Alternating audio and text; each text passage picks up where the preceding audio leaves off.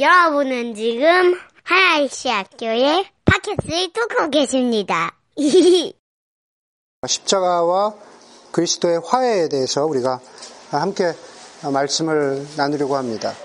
어떤 인용으로부터, 네, quote로부터 시작하려고 그러는데, 레리 크랩이, 네, 레리 크랩이라고 하는 유명한 그 기독교 상담가이자 아, 어떤 영적인 멘토가 아, 이런 얘기를 했습니다. 뭐라 그랬냐면은 행복은 좋은 환경에 처하는 것이 아니라 좋은 사람이 되는 것이다 그랬습니다. 행복은 좋은 환경에 처하는 것이 아니라 좋은 사람이 될 때 행복한다 그랬습니다. 아, 우리 뭐 금방 그 말뜻을 아시겠죠? 우리가 좋은 환경에 처하면 그러면 행복해질 거라고 생각하는 경우가 많이 있는데 사실은 그렇지 않다라는 거죠. 실제로는 좋은 환경보다는 좋은 사람이 될 때 우리는 어, 행복해집니다. 여러분 우리가 좋은 사람이 되기 위해서 여러 가지 노력들을 하는데 좋은 사람이 되기 위해서 뭐 이런저런 어, 애를 많이 쓰는데 그 중에 하나 좋은 사람이 되기 위한 한 가지는 우리가 기억해야 되는 한 가지는 어, 무엇이냐면은 오늘의 주제와 관련 있는 화해죠 화해 화해의 사람 아, 화해의 사람이 되는 게 좋은 사람이 되는 아, 여러 가지 어떤 그 요소들 중에 하나가 아닌가라는 생각을 합니다. 오늘 말씀이 바로 그 화해의 메시지입니다.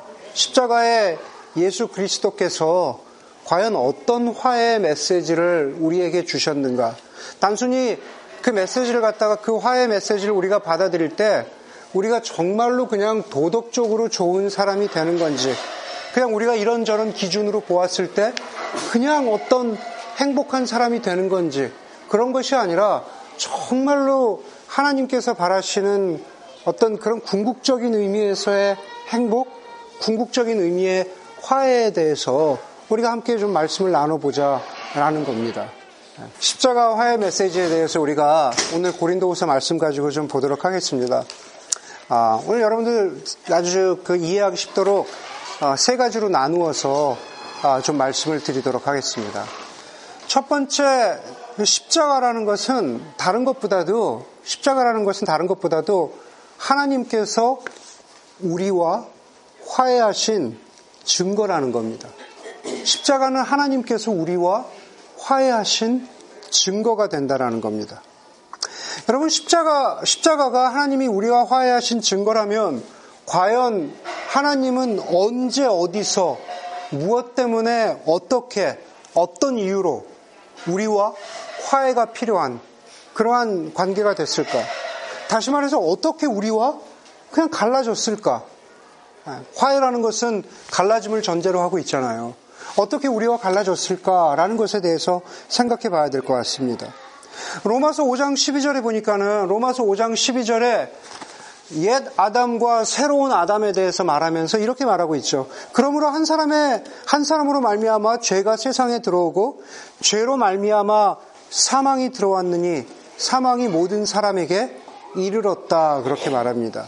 여기서 한 사람은 당연히 옛 아담입니다. 바로 그 한 사람 아담으로 말미암아 죄가 세상으로 들어오고 죄로 말미암아 세상에 우리 모두에게 사망이 임했다고 그렇게 성경은 말하고 있습니다. 우리가 잘 아는 대로 성경은 아담과 하와의 순종하지 않음, 아담과 하와의 불순종함을 통해서 우리는 죄인이 될 수밖에 없었다라는 거죠. 여러분, 처음 인간 아담과 하나님이 정말 완전히 갈라섰구나. 완전히 돌이킬 수 없게 갈라섰구나. 라는 장면을 어, 볼수 있는 게 창세기 말씀입니다. 창세기 3장 22절에서 24절에 보면, 어, 죄를 짓고도 그냥 왔다 갔다 하는 핑퐁처럼 갈등이 있는 그 정도가 아니라 이제 완전히 남남이 되는 겁니다. 남남이 되는 장면이 3장 22절에서부터 기록되어 있습니다. 제가 읽어드릴게요. 여호와 하나님이 이르시되 보라 이 사람이 보라 이 사람이 선악을 아는 일에 우리 중 하나같이 되었으니 그가 그의 손을 들어 생명나무 열매도 따먹고 영생할까 하노라 하시고 여호와 하나님이 에덴, 에덴 동산에서 그를 내보내셨다 그랬습니다. 이같이 하나님이 그 사람을 쫓아내시고 에덴 동산 동쪽에 그룹들과 불칼을 두어서 생명나무에 이르는 길을 지키게 하셨다 그랬습니다. 여러분, 아담과 하와가 선악과를 먹고 죄를 지었어요. 그렇죠?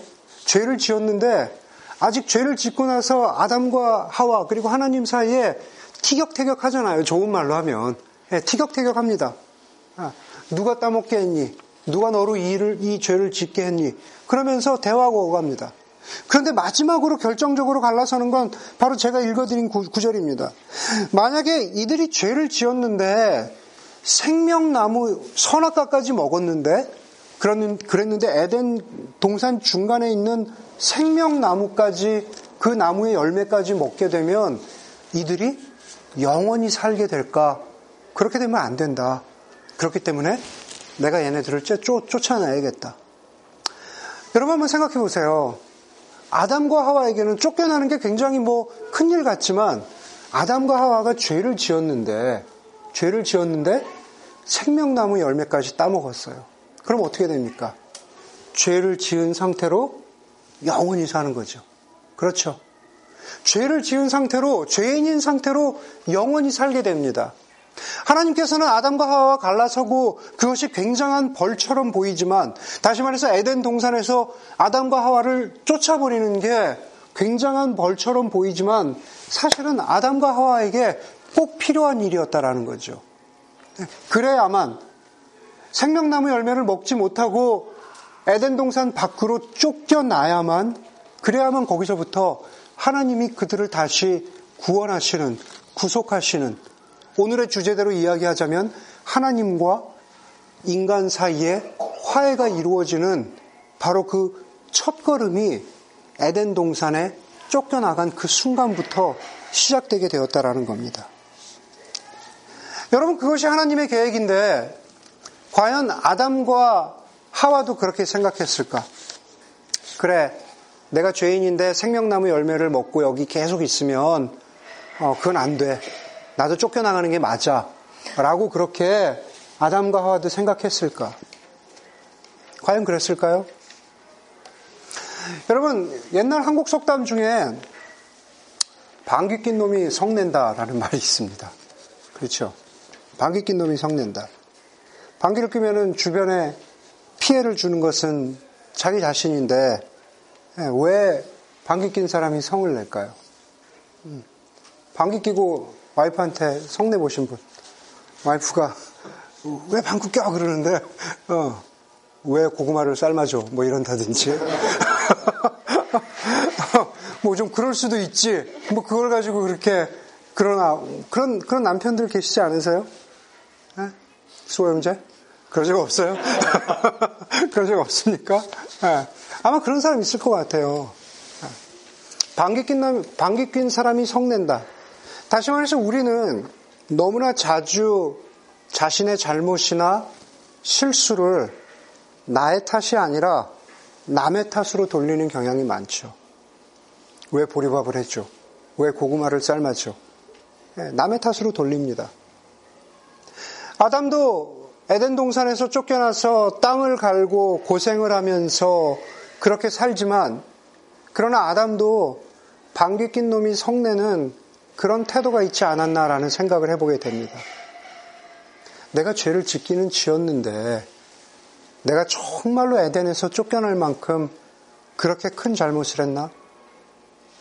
내가 이렇게 엉겅퀴와 가시덤불, 가시덤불을 어, 속에서 그 이렇게 노동하고 땀을 흘리고 일하면서 그러다가 이렇게 죽어야만 할 그런 죄인인가? 내가 그렇게 잘못했나? 하나님 제가 그렇게 잘못했어요? 방귀 낀 놈이 성내는 그런 태도를 가질 수 있다라는 겁니다. 여러분, 브래넌 매닝이라고 하는 작년에 돌아가셨죠. 브래넌 매닝이라고 하는 그 유명한 영성가는 이런 얘기를 했어요. 영적인 삶이라는 것은 자신의 상한 자아를 받아들이는 데서부터 시작한다 그랬습니다. 영적인 삶이라는 것.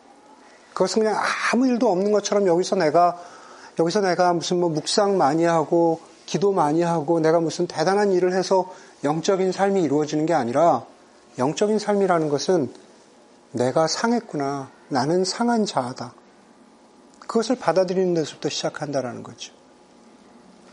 저는 거기다 살짝 덧붙여 봤습니다. 여러분, 구원이란 것은 결국 자신의 상한 자아를 받아들이는 거죠. 나는 상했다. 나는 돌이킬 수 없다.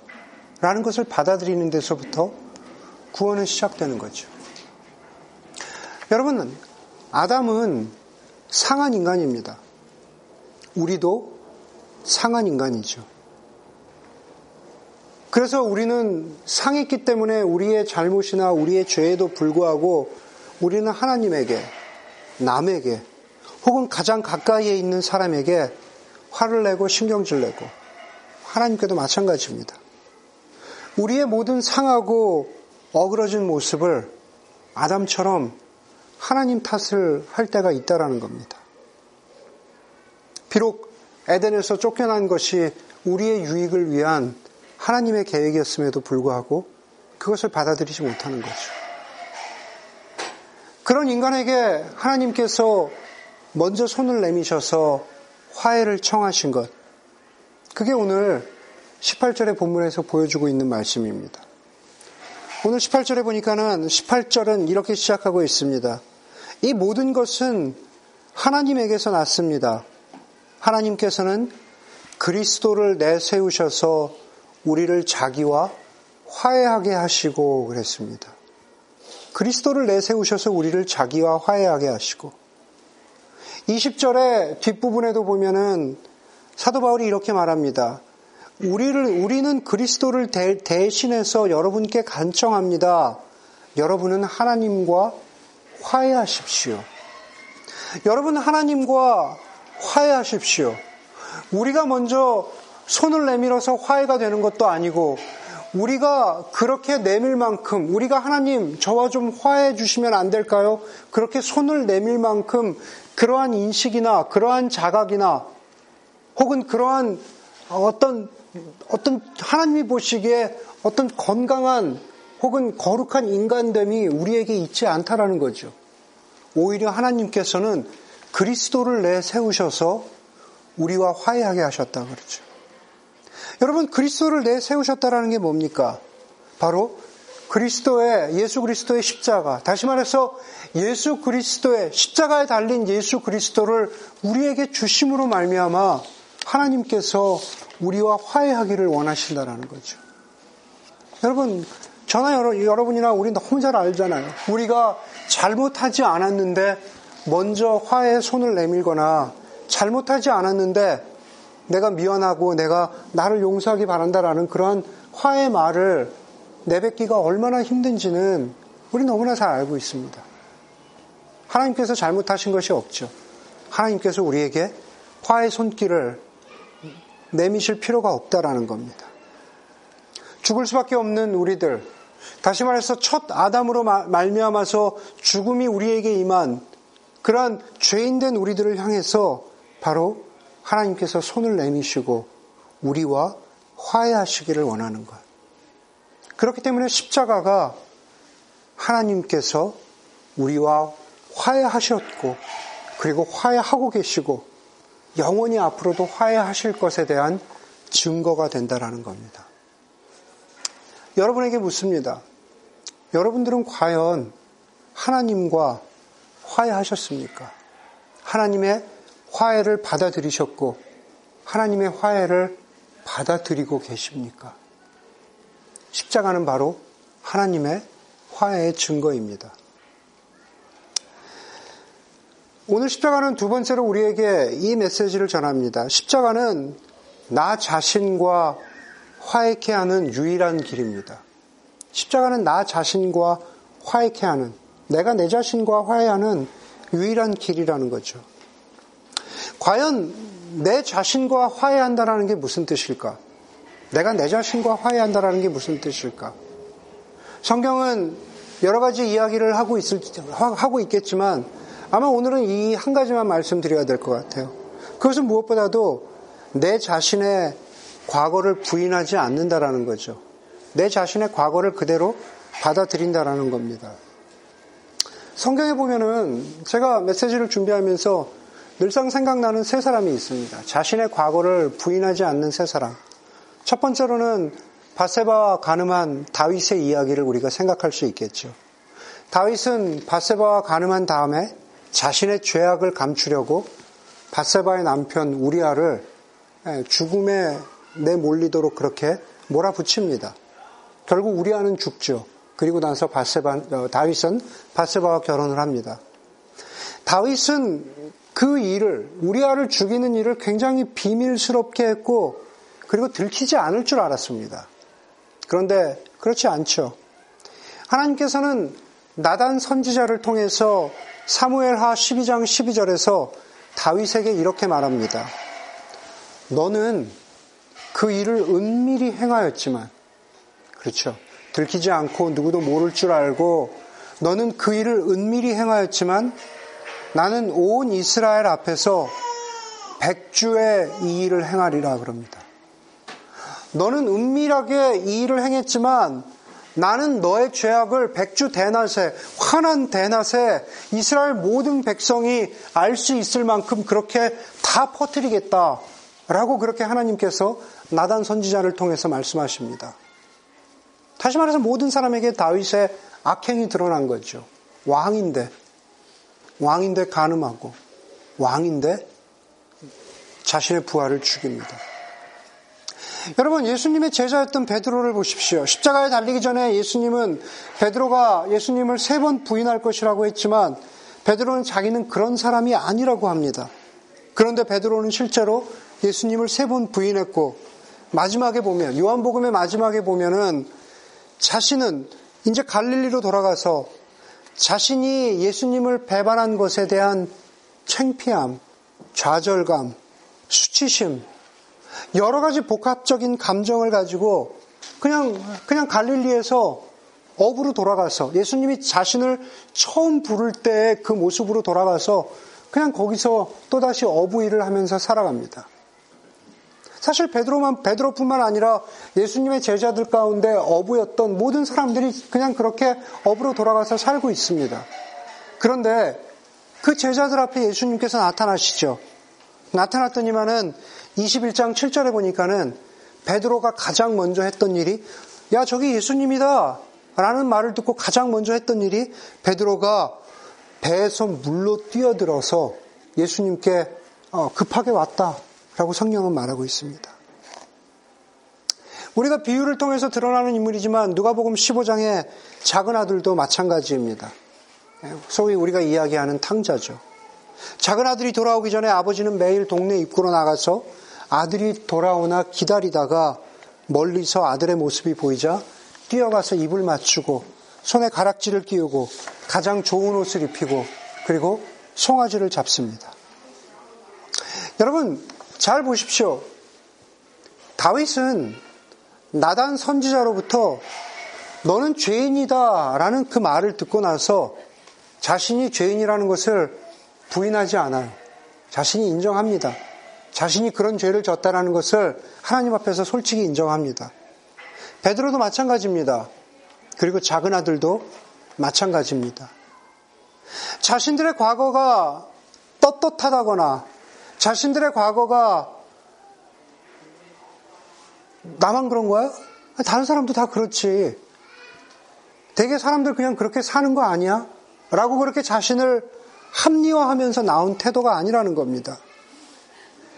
자신의 과거를 부인하지 않는다라는 것은 내가 참 부끄럽고 못났지만 그럼에도 불구하고 내가 그냥 있는 그대로 그냥 그것을 인정한다라는 뜻이죠. 최소한 성경에서 이야기하는 세 사람은 바로 그런 모습을 보여주고 있습니다. 비유 속에 나온 인물이긴 하지만은 여러분 가령 예를 들어서 누가복음의 작은 아들을 한번 생각해 보십시오. 우리는 잔치 장면을 생각하게 되면은 아버지가 작은 아들에게 잔치를 베풀었다, 송아지를 잡았고 좋은 옷을 입었다, 라고 아버지와 아들 사이에 과연 그 잔치로만 기억을 하는데 여러분 과연 그런가요? 잔치상을 한번 생각해 보면 거기에는 수많은 동네 사람들이 있었죠. 아버지가 당연히 초청했을 거 아니에요. 우리 작은 아들이 죽었다가 죽은 것으로 생각했던 작은 아들이 돌아왔다. 그런데 아버지처럼 동네 사람들도 아버지처럼 와, 이 집에 둘째 아들이 돌아왔대. 이것을 아버지처럼 축하했을까요? 네. 아버지처럼 그 똑같은 심정으로 그 둘째 아들을 받아들였을까요? 정반대죠. 야, 저 아들 아버지 살아계실 때 유산 달라 그래가지고 어, 저렇게 집 나가고 개 망나니처럼 살더니만 어, 이제 저 몰골로 돌아왔구나. 어, 자기 아버지가 잔치상을 받아준다고 저거를 덥석 받아먹어? 야, 진짜 염치도 없다. 여러분, 그게 사실은 마을 사람들이 보여줄, 보여줄 줄만한 그런 자연스러운 반응 아닐까요? 그리고 잔치상에서 살찐 송아지를 먹으면서 그 동네 사람들이 공짜니까 예. 살찐 송아지를 먹으면서 손은 작은 아들을 향하고 있는 거죠. 야, 진짜 어, 저 염치도 없는 아들. 여러분 작은 아들이 그걸 몰랐겠습니까? 예. 그저 그냥 좋은 옷 입고 아버지가 자신을 반겨줬다고 그냥 거기서 희희거리고 그냥 그러고 있었을까요? 예. 저는 그러지 않았을 것 같아요. 사람들이 자기를, 자기를 보면서 수군거리는 것, 손가락질 하는 것, 예, 자기 다 알았을 거라고, 알았을 거라고 생각하지만, 그러나 작은 아들은 너무 마을 사람들의 손가락질이 창피해서 아, 이 정도면 됐다라고 하면서 집 안으로 들어가 버리지 않고 아마도 끝까지 끝까지 그, 자, 그 잔치상에 앉아 있었을 것 같아요. 다시 말해서 자신의 과거를 부끄럽지만 자신의 과거가 부끄럽지만 부인하지 않았다라는 거죠. 여러분 사람이란 저도 그렇고 여러분 모두 그렇고 우리 모두 자기 중심적이죠. 자기 중심적이기 때문에 이렇게 자신의 과거를 있는 그대로 인정한다라는 것은 어느 선까지는 가능하지만 그 선을 넘어서면 이렇게 힘들어집니다. 여러분, 진정으로 자기 자신과 화해한다라는 것은 그래서 어느 선까지는 우리의 노력으로 가능할지 모르겠지만 그 선을 넘어가 버리면 어떤 특별한 도움이 필요한 거죠. 우리는 십자가에서 하나님께서 우리로 하여금 우리 자신과 스스로 화해하도록 도우시는 십자가의 화해는 결국 우리는 십자가의 은혜로 바꾸어서 말할 수 있을 것 같습니다. 다시 말해서 하나님의 은혜가 없이는 정말로 우리 자, 우리는 우리 자신과 화해할 수 없다라는 겁니다. 하나님께서 어떻게 나도 용납할 수 없는 내 자신과 화해할 수 있도록 하셨나? 십자가에서 어떻게 그 놀라운 일을 이루셨나? 라는 것이 바로 17절의 말씀입니다. 오늘 17절에 보니까 누구든지 그리스도 안에 있으면 그는 새로운 피조물입니다. 옛것은 지나갔습니다. 보십시오. 새 것이 되었습니다. 라고 그렇게 말한 다음에 18절의 시작을 뭐라고 말합니까? 이 모든 것은 하나님께로서 났습니다. 그럽니다. 내가 새로운 피조물이 된 것, 내가 도저히 용납하고, 용납할 수 없고 화해할 수 없는 내 자신과 내가 화해할 수 있도록 도와주신 것. 그래서 예전에 내 모습은 그대로 있지만 그것을 인정하지만 거기에 머물러 있지 않고 내가 내 자신과 화해해서 새로운 사람으로 살아갈 수 있도록 한 것. 그것을 오늘 18절에 보니까 이 모든 것은 하나님께로 났습니다. 하나님께로부터 비롯되었습니다. 라고 그렇게 말하고 있습니다. 그렇습니다. 십자가는 내 자신과 화해하도록 하는 하나님의 은혜입니다. 자신과 십자가의 은혜를 통해서 자신과 화해한 사람은 자신을 부인하지 않지만 나도 어쩔 수 없는 나를 새로운 존재로 만드신 십자가의 능력을 어떻게 보여줍니까? 자신의 인생으로 보여주는 거죠. 내가 내 자신과 화해했다라는 것을 우리가 어떻게 보여줘요? 우리의 삶으로 보여주는 겁니다. 우리의 살아가는 모습으로 보여주는 겁니다. 중세 영성가인 노르위치의 줄리안이 이런 얘기를 했어요. 죄는 수치가 아니라 명예가 될 것이다. 그랬습니다. 우리의 죄는 수치로, 수치스러운 부끄러움이 아니라 명예가 될 것이다. 그랬습니다. 여러분, 죄뿐만 아니라 자신의 과거의 모습 속에서, 아니, 과거뿐만 아니라 현재도 계속되고 있는 어떤, 어떤 좌절감이나 부끄러움이나 낮은 자, 자존감이나 수치심이나 게으름이나 질투나 이 모든 것들, 내 자신 안에서 여러 관계들 속에서 얽, 얽매이면서 엉켜서 돌아가는 내가 왜 이럴까? 나는 아직도 왜 이럴까? 나는 왜 아직도 베드로처럼 저렇게 살아갈까? 나는 왜 아직도 다윗처럼 은밀한 곳에서 이런 죄를 행할까? 나는 왜 베드로처럼 주님께 이런 헌신을 드리겠다고 하면서도 이런 모습으로 살아가겠다고 하면서도 나는 왜 아직도 계속 예수님을 배신할까? 나는 작은 아들처럼 왜 이런 모습으로 살아갈까? 그것을 다 뭉뚱그려서 죄라고 이야기한다면 그 죄는 수치가 아니라 명예가 될 거라고 했습니다. 어떤 때요?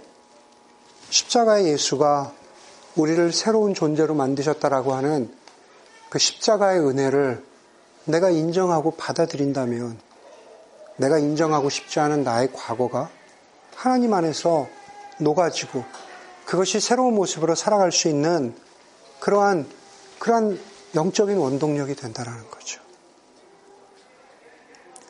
여러분, 여러분들의 과거와 화해하는 것, 그것을 십자가 앞에 인정하고 내려올, 내려놓을 때 하나님이 우리를 새로운 존재로 만드시고 화해케 하신다는 사실을 기억할 수 있기를 바랍니다. 십자가는 하나님이 우리와 화해하신 증거고 십자가는 우리로 하여금 내 자신과 화해하도록 하는 유일한 길이고 그리고 마지막으로 십자가는 용서할 수 없는 대상 그것이 사건이건 그것이 사람이건 십자가는 용서할 수 없는 대상과 화해하도록 하는 능력이 된다라는 겁니다. 용서할 수 없는 대상과 화해할 수 있는 능력이 된다라는 거예요. 영적 성장과 훈련이라고 하는 이 시대에 아주 가장 유명한 영, 성에 관한 고전, 고전을 쓴 그 리차드 포스터가 이런 얘기를 했습니다. 예수님을 십자가에 못 박은 자기 자신의 죄의 끔찍함을 보고 소름 끼치게 무서워한 적이 있었던 사람은 누구나 형제 자매의 가장 악한 죄에 대해서 무서워하지 않게 된다 그랬습니다. 잘 들어보세요. 나의 끔찍한 죄 때문에 예수 그리스도가 십자가에 못 박혔다는 것을 아주 너무 자신의 마음 깊이 자신의 존재로 그것을 깨달은 사람은 형제 자매의 악한 죄에 대해서 무서워하지 않게 된다 그랬습니다. 여러분 여기서 형제 자매의 악한 죄에 대해서 무서워하지 않게 된다라는 것은 다른 사람들의 죄에 대해서 무감각하게 된다라는 말이 아닙니다. 인간이란 다 그렇지 정도 차이가 있지만 다 그냥 그런 죄를 짓고 살아가는 거지 그렇게 그냥 용납해 준다는 뜻도 아닙니다. 여러분 내 끔찍한 죄가 예수님을 십자가에 못 박혔다 못 박았다면은 바로 저 사람의 죄도 어, 나는 저 사람보다 결코 낫지 못하고 내가 죄인인 만큼 저 사람도 죄인이고 내가 저 사람을 정죄할 그러한 자격이 없이 우리 모든 인간은 구부러져 있고 우리 모든 인간은 죄인이기 때문에 나에게처럼 그들에게도 십자가의 화해, 하나님의 은혜가 필요하다라는 것을 절실히 깨닫게 된다라는 겁니다. 우리 모두는 다시 말해서 우리 모두는 죄인이기 때문에 끔찍할 만큼 소름 끼치는 우리의 죄악으로 하나님을 십자가에 못 박았기 때문에 바로 우리 모두는 하나님의 화해가 필요한데 그런데 거기서 멈추는 게 아니라 우리가 하나님의 화해를 통해서 하나님의 십자가를 통해서 우리가 하나님과 화해하고 우리 자신과 화해했다면 오늘 성경은 십자가의 화해의 능력이 화해케 하는 능력이 우리를 통해서 흘러 넘쳐야 된다는 것을 가르쳐 주고 있습니다. 여러분, 창세기 50장에 보면 창세기 거의 끝나가는 장면이죠. 창세기 50장에 보면 요셉의 이야기가 나옵니다. 우리가 잘 아는 대로 요셉은 어, 뭐 어떤 이유에서든지 간에 요셉은 형들에 의해서 이집트의 노예로 팔리고 그리고 온갖 고생을 합니다. 비록 하나님의 도우심으로 말미암아 이집트의 뭐 총리 대신에까지 오르지만 그러니까 하나님과 더불어서 열심히 고난을 참으면 이렇게 높은 자리에 올라간다. 그게 아니고, 네, 그게 아니고 그렇게 이집트의 총리에까지 오르지만 여러분 요셉을 한번 깊이 묵상해 보면은 자기를 팔아버린 형들에 대한 미움과 분노가 아주 인생의 마지막까지 남아있을 것이다라는 것을 상상하는 게 어렵지 않습니다. 그것은 내가 지금 어떤 위치에 있느냐, 그것은 지금 내가 무엇을 누리고 있느냐와 상관없이 자신의 과거와 충분하게 화해하지 못하면 자신의 과거의 그 찌꺼기가 계속 자기의 현재까지 그렇게 이끌어가지고 오는 겁니다. 그래서 성경은 성경에서 보여주는 요셉의 모습을 보면 자신의 과거와 화해한 것 같아요. 어떻게 알 수 있느냐 하면은 이제 요셉의 아버지가 죽습니다. 형들하고 관계가 안 좋았지만 그래도 아버지를 봐서 이렇게 있었는데 아버지 야곱이 죽었습니다. 그랬더니만 형들이 두려워합니다. 50장 15절에 보니까는 요셉의 형제들의 요셉의 형들의 두려움을 성경이 그대로 보여줍니다. 요셉의 형제들은 아버지를 여의고 나서 요셉이 자기들을 미워하여 그들에게서 당한 온갖 억울함을 안갚, 안갚음하면 어쩌나라는 생각을 형들이 하고 있었습니다. 그렇죠? 이제 아버지가 죽었으니까 요셉이 우리에게 복수, 복수하겠구나. 그런데 그렇게 걱정하고 있는 요셉에게 아, 걱정하고 있는 형들에게 요셉이 50장 20절에서 이렇게 말합니다. 형님들은 나를 해치려고 하였지만, 형님들은 과거에 나를 해치려고, 나를 죽이려고 하였지만, 하나님은 오히려 그것을 선하게 바꾸셨습니다. 그러니 형님들은 두려워하지 마십시오. 형님들은 나를 해치려고 하였지만, 예전에 형님들이 나를 죽이려고 했던 그것에 대한 미움과 분노가 내 안에 남아 있을 수 있지만 이제 전 괜찮습니다. 하나님 안에서 전 괜찮습니다. 하나님 안에서 저는 형님들을 용서했습니다. 그 표현을 성경은 이렇게 말하는 거죠. 하나님은 오히려 그것을 선하게 바꾸셨습니다. 하나님이 나로 하여금 형님들을 용서하게 하셨습니다. 라는 말입니다. 여러분, 우리의 아픔이라는 것은 결국 가장 가까이에 있는 사람으로부터, 사람으로부터 비롯되는 경우가 아, 가장 많죠. 그렇죠? 내가 믿었던 그 사람으로부터 배신을 당할 때가, 상처를 받을 때가 우리가 가장 큰 아픔을 겪을 때입니다. 남편이건, 아내이건, 부모이건, 다 결혼하셨으니까, 뭐, 시부모님이건 장인 장모님이건 그렇죠?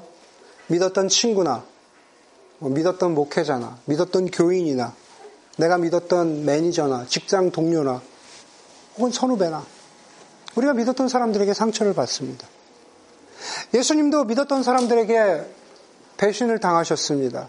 제가 설교를 시작하면서 오늘 종려주일이라고 말씀드렸습니다. 여러분, 예수님을 향해서 환호했던 사람들은 같은 사람들이에요. 다른 부류의 사람들이 아니라는 겁니다. 예수님께서 예루살렘에 입성하시는데 예수님이 고쳐줬던 사람들, 예수님의 복음의 메시지를 들었던 사람들, 우리 가족이 예수님을 통해서 치유함을 받았대. 우리 친척 중에 누가 귀신 들렸는데 예수님이 고쳐주셨대. 나는 늘 소외되었고 아픈 사람이었는데 예수님이 나에게 손을 내밀어 주셨어. 바로 그 사람들, 예수님의 사역을 직간접적으로 경험하고 보았던 그 사람들이 예수님이 이제 예루살렘에 입성하실 때 종려나무를 흔들었어요. 이제 왕이여 오십시오. 이제 왕이여 우리를 해방하십시오. 우리를 구원하십시오. 그랬던 똑같은 사람들이 골고다 언덕에서 예수님께서 십자가에서 달려 돌아가실 때, 아니, 바로 그 전이죠. 재판받으실 때, 저 사람을 십자가에 못 박으십시오. 예수님을 향해서 이걸 흔들었던 사람들이 저 사람을 저 예수를 십자가에 못 박으십시오라고 그렇게 말을 바꾸고 생각을 바꾸고 마음을 바꾸었습니다. 요셉은 하나님의 화해 능력을 몸소 실천했습니다. 그것은 용서인 거죠. 아니, 예수님께서도 십자가 위에서 바로 그 사람들을 용서하셨습니다. 용서에 대해서 언젠가 말씀드릴 기회가 있을지 모르겠지만 여러분 용서는 잊어버리는 게 아닙니다. 이 시대 가장 위대한 신학자인 미로슬라 볼프가 배제와 포용이라는 그 책에서 분명하게 얘기하고 있어요. 우리가 포용하고 용서해야 되는데 그러기 위해서는 우리가 먼저 배제해야 된다는 겁니다. 그게 무슨 말인지 잘 모르시겠죠? 네, 어려운 책입니다. 거기서 이겁니다. 이 사람이 나에게 상처를 줬는데 이 사람이 내 형제와 자매를 죽이고 내 부모를 죽였는데 나는 포용하기 위해서 이 사람을 먼저 배제하는 겁니다. 이 사람을 아주 그냥 제껴 놓는 겁니다. 저 사람은 죄인이야. 저 사람은 용서받을 수 없는 사람이야. 그것을 배제라는 단어로 그렇게 표현했습니다. 십자가에서 예수님께, 십자가 위에서 예수님께서 바로 그 사람들을 바라보면서 가지셨던 생각은 바로 그렇게 그냥 받아주고 그러니까 사람이 그럴 수 있지 그런 게 아니라는 거예요. 죄를 지은 것은 죄를 지은 것이라는 겁니다. 요셉은 형들에게 형들은 나를 해치려 하였지만 형들은 죄인입니다. 그런데 하나님께서 그것을 선한 것으로 바꾸셨습니다. 예수님도 십자가 위에서 그 사람들을 보시면서 누가복음 25장 34절에서 이렇게 말합니다. 아버지, 저 사람들을 용서하여 주십시오. 아버지, 저 사람들을 용서하여 주십시오. 십자가는 용서와 화해를 가능케 하는 능력인 거죠. 오늘 18절 후반부에 보니까 본문이 이렇게 말합니다. 우리에게 화해의 직분을 맡겨주셨습니다. 우리에게 화해의 직분을 맡겨주셨습니다. 여러분, 여기 있는 모두는 대부분 남편과 아내로서의 직분이 있죠. 그렇죠? 남편과 아내로서의 직분이 있습니다. 세 가지를 기억할 수 있을 것 같아요. 나는 진짜 남편인가? 내 직분이 나는 진짜 아내인가? 그렇죠. 내가 아직도 막 남편 아내, 애기 아빠라는 그 인식이 없을 수 있잖아요. 그걸 막 부인하고 싶어. 네? 그럴 수 있잖아요. 막 총각 행세는 아니지만, 이거 아직 어색해. 네. 나는 내 직분은, 내 타이틀은 뭔가. 두 번째, 나는 그것을 확실하게 인식하고 있는가. 세 번째는 인식하고 있다면 나는 그것을 실천하고 있는가. 오늘 본문에서 하는 화해 직분, 사신이라 그러죠. representative. 혹은 ambassador. 사절. 똑같은 얘기입니다. 사도 바울은 자신의 직분, 화해의 직분을 그렇게 말하죠. 나는 하나님의 화해의 직분을 나는 가지고 있는가? 나는 그것을 확실히 인식하고 있는가? 나는 그것을 실천하고 있는가? 사도 바울은 똑같이 여러분들에게도 그것을 도전하고 있는 거죠. 십자가의 화해 능력이 여러분들로부터 시작되는 그런 화해의 사람이 되도록 하는 그 부탁을 삶의 어떤 정황에 있던지 간에 그 화해의 능력을 가지고 살아가도록 여러분들에게 도전하고 있다는 겁니다. 십자가의 화해라는 것은 하나님께서 우리와 화해하신 증거라는 것. 과연 그 증거를 우리는 받아들이고 있는가? 그리고 내 자신과, 나도 어찌할 수 없는 내 자신과 화해케 하는 유일한 길이라는 것. 그리고 세 번째로 용서할 수 없는, 화해할 수 없는 대상과 화해하도록 하는 능력이 바로 십자가로부터 비롯된다라는 것을 기억하는 여러분들이 되기를 간절히 바랍니다. 이렇게 기도하겠습니다.